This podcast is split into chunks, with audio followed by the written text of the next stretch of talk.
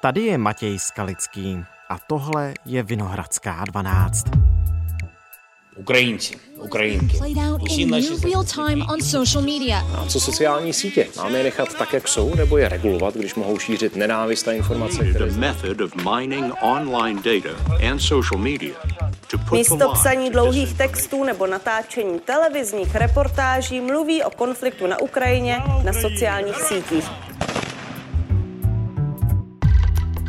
První Twitterová válka a taky YouTubeová, Instagramová, Telegramová.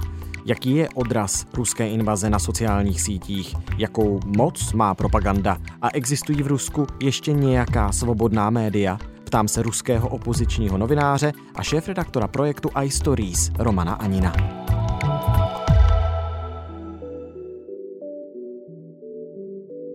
Dnes je pátek 24. března.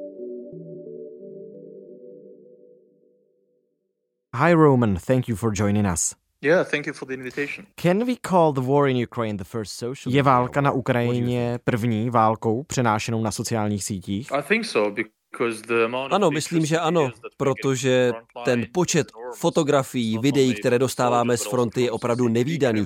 Není to jenom od vojáků, je to taky z dronů, je to z bezpečnostních kamer, je to první válka, kterou sledujeme online. Takže je to trošku jako reality show. Každé ráno se člověk vzbudí a podíváte se na to, jak ukrajinské drony ničí ruské tanky. Nic takového jsme nikdy předtím neviděli. Takže je to s těmi sociálními sítěmi a válkou na Ukrajině stejné, jako když se říkalo, že první živě přenášená televizní válka byla válka v zálivu. Okay. Ano, úplně s tím souhlasím. Has the reporting on the Russian invasion Liší se způsob podle vás reportování o událostech na Ukrajině od toho, na který jsme byli zvyklí z jiných konfliktů? Well, personally, I covered the war. No, já osobně jsem pokrýval v roce 2008 válku v Gruzii a samozřejmě válka na Ukrajině je úplně jiná v mnoha ohledech, v mnoha aspektech. Ze všeho nejdřív válečné zločiny, jejich počet je úplně šílený ze strany ruských vojáků. Vraždy, mučení, sexuální násilí, bombardování civilních oblastí. OSN If there is one place in Ukraine which has come to symbolize the barbarity of this war, it is Bucha.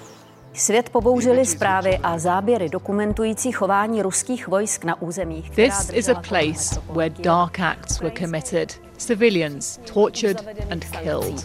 Moskva tvrdí, že zprávy o masakru jsou podvrh a provokace. As far as I understand, it's not only in comparison Jak já to chápu, nejenom ve srovnání s válkou v Gruzii, ale se všemi ostatními válkami. My jsme mluvili s vyšetřovateli z Mezinárodního soudu a oni říkali, že nikdy nic takového neviděli. V jedné z těch pracovních skupin říkal, že tam není nikdo, kdo by viděl tolik válečných zločinů, které by spáchala v jedné zemi jedna armáda. Mluvíme tady opravdu o mnoha šílených věcech, které oni vyšetřovali.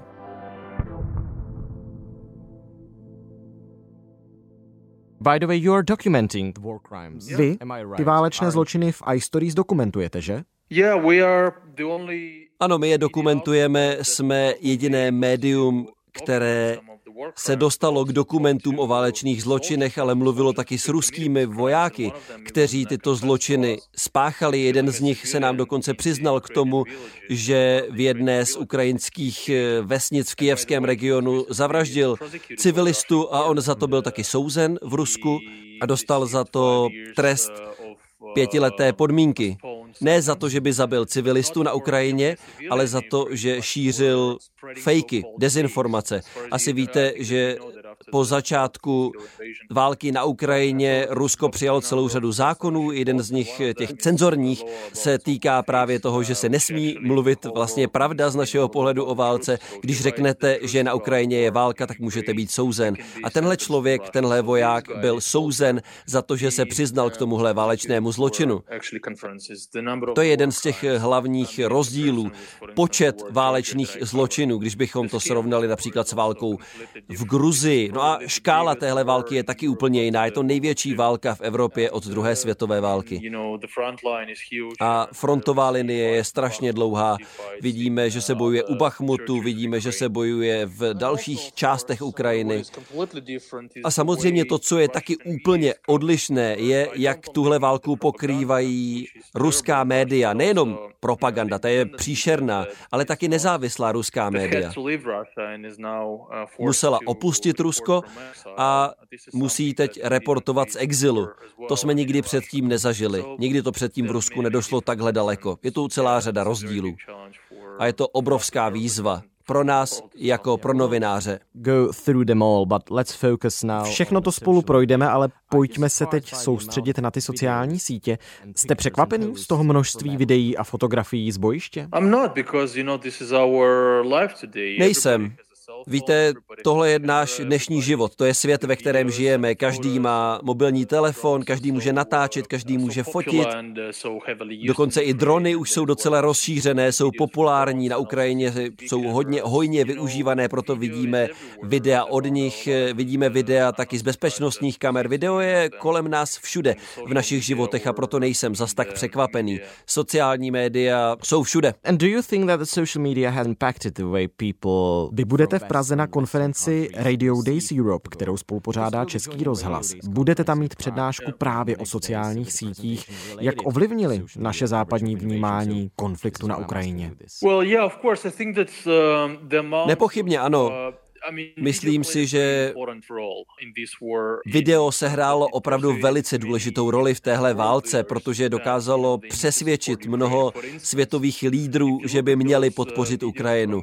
Například, když si vzpomeneme na videa z Buči, eh, kde ruské tanky nebo obrněná vozidla zabíjela civilisty. A když tohle vidíte online, tak už asi nepotřebujete dokazovat nic dalšího, protože na vlastní oči vidíte, co se tam děje.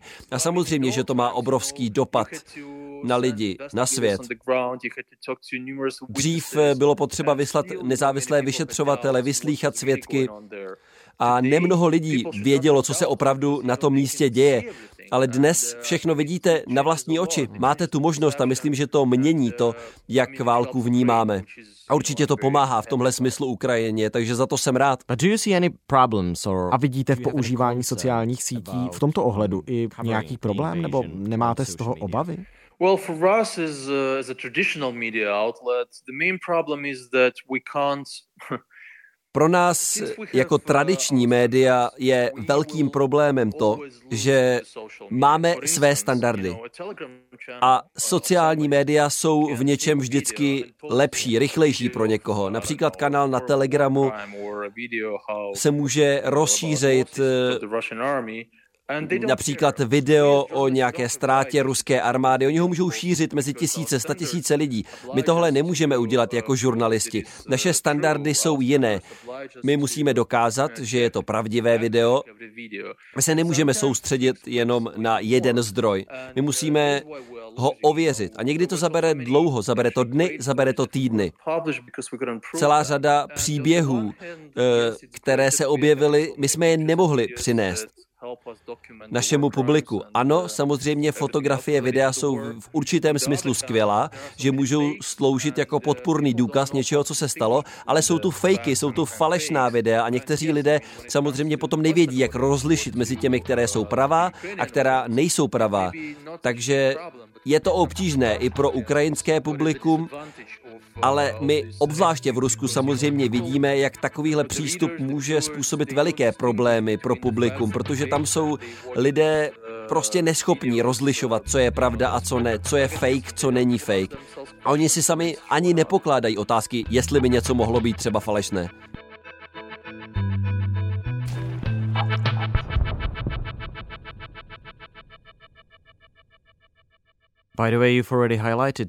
Mimochodem, vy už jste říkal, že tohle jsou těžké časy pro novináře a pro novinářskou svobodu. Zbyla ještě nějaká v Rusku? No, všechna nezávislá média, všechna hlavní nezávislá média musela opustit Rusko.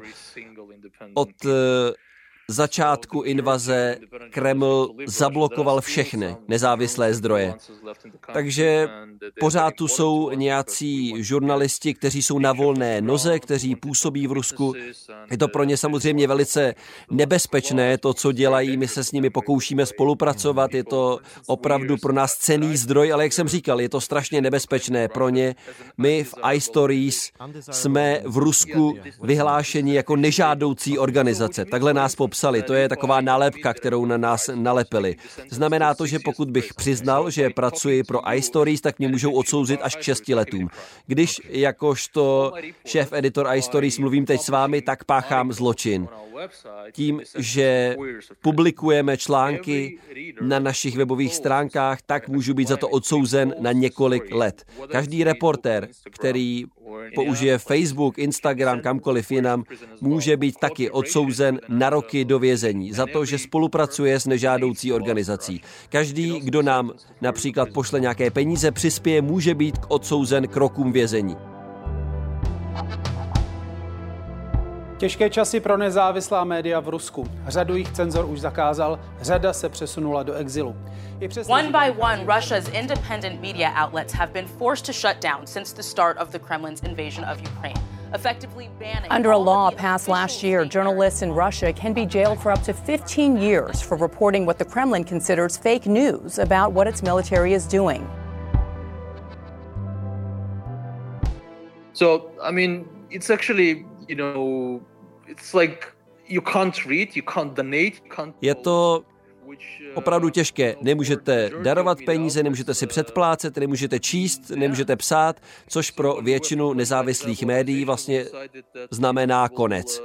My jsme byli prohlášeni tou nežádoucí organizací, řekli jsme si, že prostě budeme pokračovat ve své práci a uvidíme. Vidíme, že nás lidé sledují, že nás čtou, což je skvělé samozřejmě.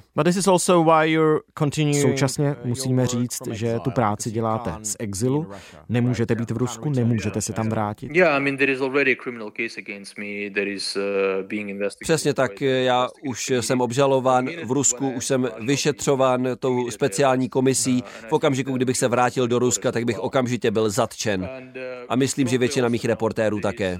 A asi taky víte, že v Rusku je zákon, který zakazuje lidem tuhle válku nazývat válkou. Pokud to uděláte, tak 15 let vězení. Přesně tak. A my už tu máme případy, kdy lidé byli obžalováni, kdy byli odsouzeni. Jeden z těch nedávných případů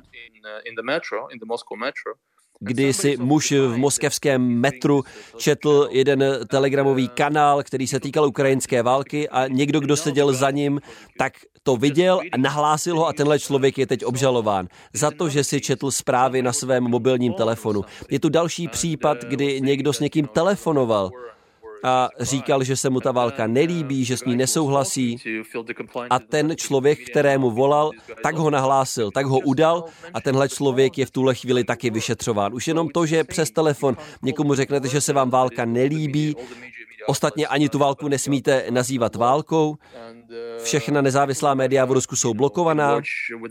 Lidé bez problémů se můžou dívat jenom na propagandu. Ale Pořád média, nezávislá média, podle mě dělají velice důležitou roli, protože svému publiku poskytují zprávy těm lidem, kteří o to stále stojí. A to pořád jsou miliony lidí. Takže my budeme pokračovat v naší práci z exilu, dokud to bude možné, dokud nás někdo bude číst. Pokud nás lidé přestanou číst, tak přestaneme samozřejmě my. To by znamenalo, že jsme prohráli. Which channels do you use uh, to Skrze jaké sociální sítě k Rusům vlastně promlouváte? Mluvil jste o Facebooku, o Telegramu? Facebook is actually not a, an important channel for us uh, at all. Okay. Because uh, Facebook, Facebook pro nás není důležitý kanál, protože Facebook změnil úplně svůj algoritmus a v tuhle chvíli nám vůbec nepomáhá. Vůbec nám nepomáhá dostat se k ruskému publiku. Nejenom pro nás, netýká se to jenom nás. Cokoliv napíšete na Facebooku, okamžitě to dostane štítek jako politický obsah a nešíří se to. Mark Zuckerberg nám v tomhle ohledu nepomáhá vůbec v téhle strašné válce. Když válka začala, tak jsme samozřejmě byli zablokovaní, stejně jako další nezávislá média a museli jsme být velice kreativní v tom, jak se dostat k našim čtenářům. My jsme vytvořili samozřejmě zrcadlové stránky, kde nás naši čtenáři můžou najít. Tímhle způsobem pořád jsme dosažitelní, ale potom jsme se sami sebe začali ptát, jaké další kanály, jaké další platformy nám zbývají. A zbyly vlastně jenom dvě. Je to Telegram, který je aktuálně nejdůležitějším kanálem, pokud jde o zprávy v Rusku, a YouTube. Já jsem nikdy nepracoval pro televizi, nikdy jsem nevytvářel videa, stejně jako většina mých kolegů v iStories.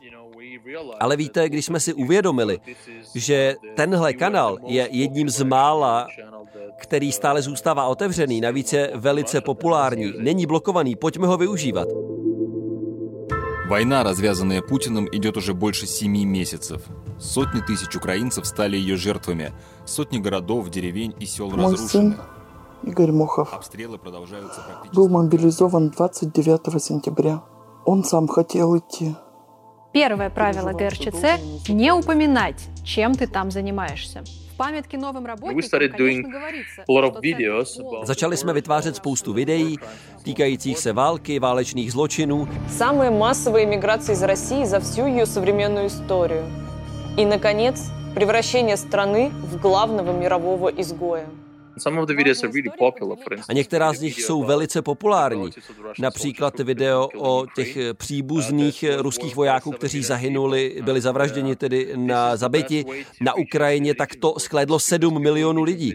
Eh, lidé v regionech obzvlášť, eh, oni nečtou, ale dívají se, dívají se na telefony, dívají se na televizi. A právě k ním jsme schopni se tímto důležitým kanálem dostat. You've mentioned Mark Zuckerberg that Říkal jste, že Mark Zuckerberg vám úplně nepomáhá. Dělají sociální sítě nebo vlády dost pro potírání dezinformací? No, I don't think so. I don't think that Google does enough. I don't think that uh, Ne, určitě ne, to si nemyslím.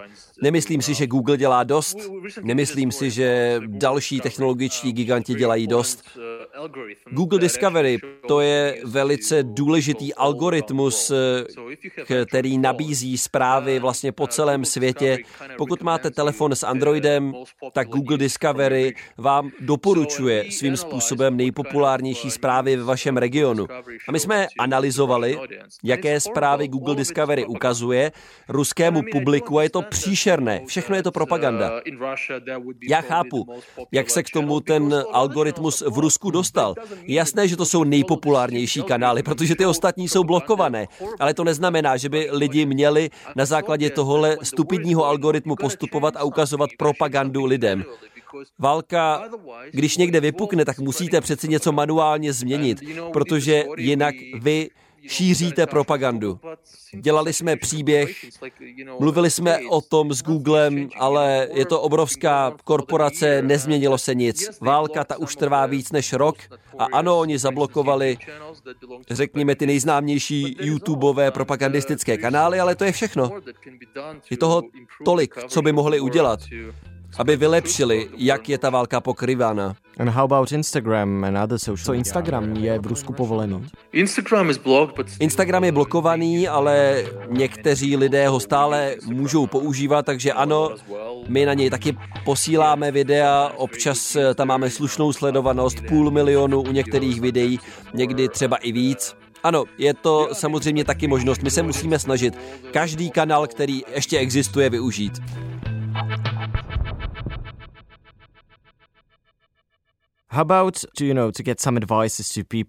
Dejme pár rad lidem, kteří chtějí bedlivě sledovat to, co se na Ukrajině děje a chtějí ověřovat si zprávy online. Co byste jim poradil?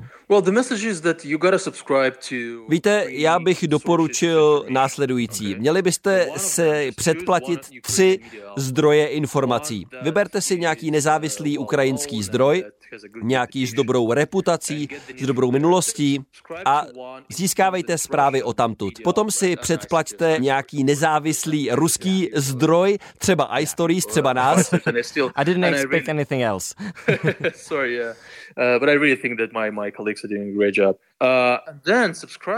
Asi nemůžete čekat, že doporučím něco jiného, ale uh, vážně, mý kolegové opravdu odvádí skvělou práci a získávejte zprávy i odsud. No a potom taky získávejte jeden kanál propagandistický a už nezískejte žádné další informace od jinut, protože jinak se přehltíte. Tyhle tři zdroje vám bohatě stačí, abyste pochopili, co se ve skutečnosti děje. Pokud si chcete vytvořit vlastní názor, pokud chcete být objektivní, tak čtěte tyhle tři zdroje, i tu propagandu protože lidi jsou chytří. A uvidíte, jak k tomu ty tři kanály přistupují odlišně. Uvidíte, že mezinárodní zdroje, všechno, co posíláme my například, se zakládá na faktech. Všechno, co napíšeme, musí být ověřené. Takhle novináři fungují. My si to sami ověřujeme. Říkáme, odkud to máme, jaké jsou zdroje a vy si sami můžete posoudit, jestli ty zdroje jsou pro vás kredibilní nebo ne. A uvidíte, jak vypadá ten jazyk propagandy. Když se podíváte na jejich zdroje, tak uvidíte, že jejich přístup je úplně odlišný. Navrhl bych tyhle tři zdroje, tři různé informační zdroje a porovnejte si to. Pak, myslím, získáte docela dobrý obrázek o tom, co se skutečně děje na Ukrajině. Okay, thank you very much for your work, Roman, and thank you very much for all your answers in this interview. Thank you. Tohle už je všechno z Vinohradské 12, z pravodajského podcastu Českého rozhlasu. Dnes s ruským investigativním novinářem žijícím v exilu Romanem Aninem, šéf-redaktorem opozičního média iStories a bývalým reportérem ruského opozičního média Novaja Gazeta. Probírali jsme válku na Ukrajině a její odraz na sociálních sítích. Tlumočení obstaral Karel Janů. Roman Anin bude teď v nadcházejících dnech na konferenci Radio Days Europe v Praze. To je událost, kterou spolupořádáme my, Český rozhlas. Od nás, od týmu Vinohradské 12, se můžete o víkendu těšit na epizodu s Romanem Aninem v originálním znění. A s českým dílem se ozveme zase příští týden. Najdete ho na webu i rozhlas.cz a ve všech podcastových aplikacích. Naslyšenou v pondělí.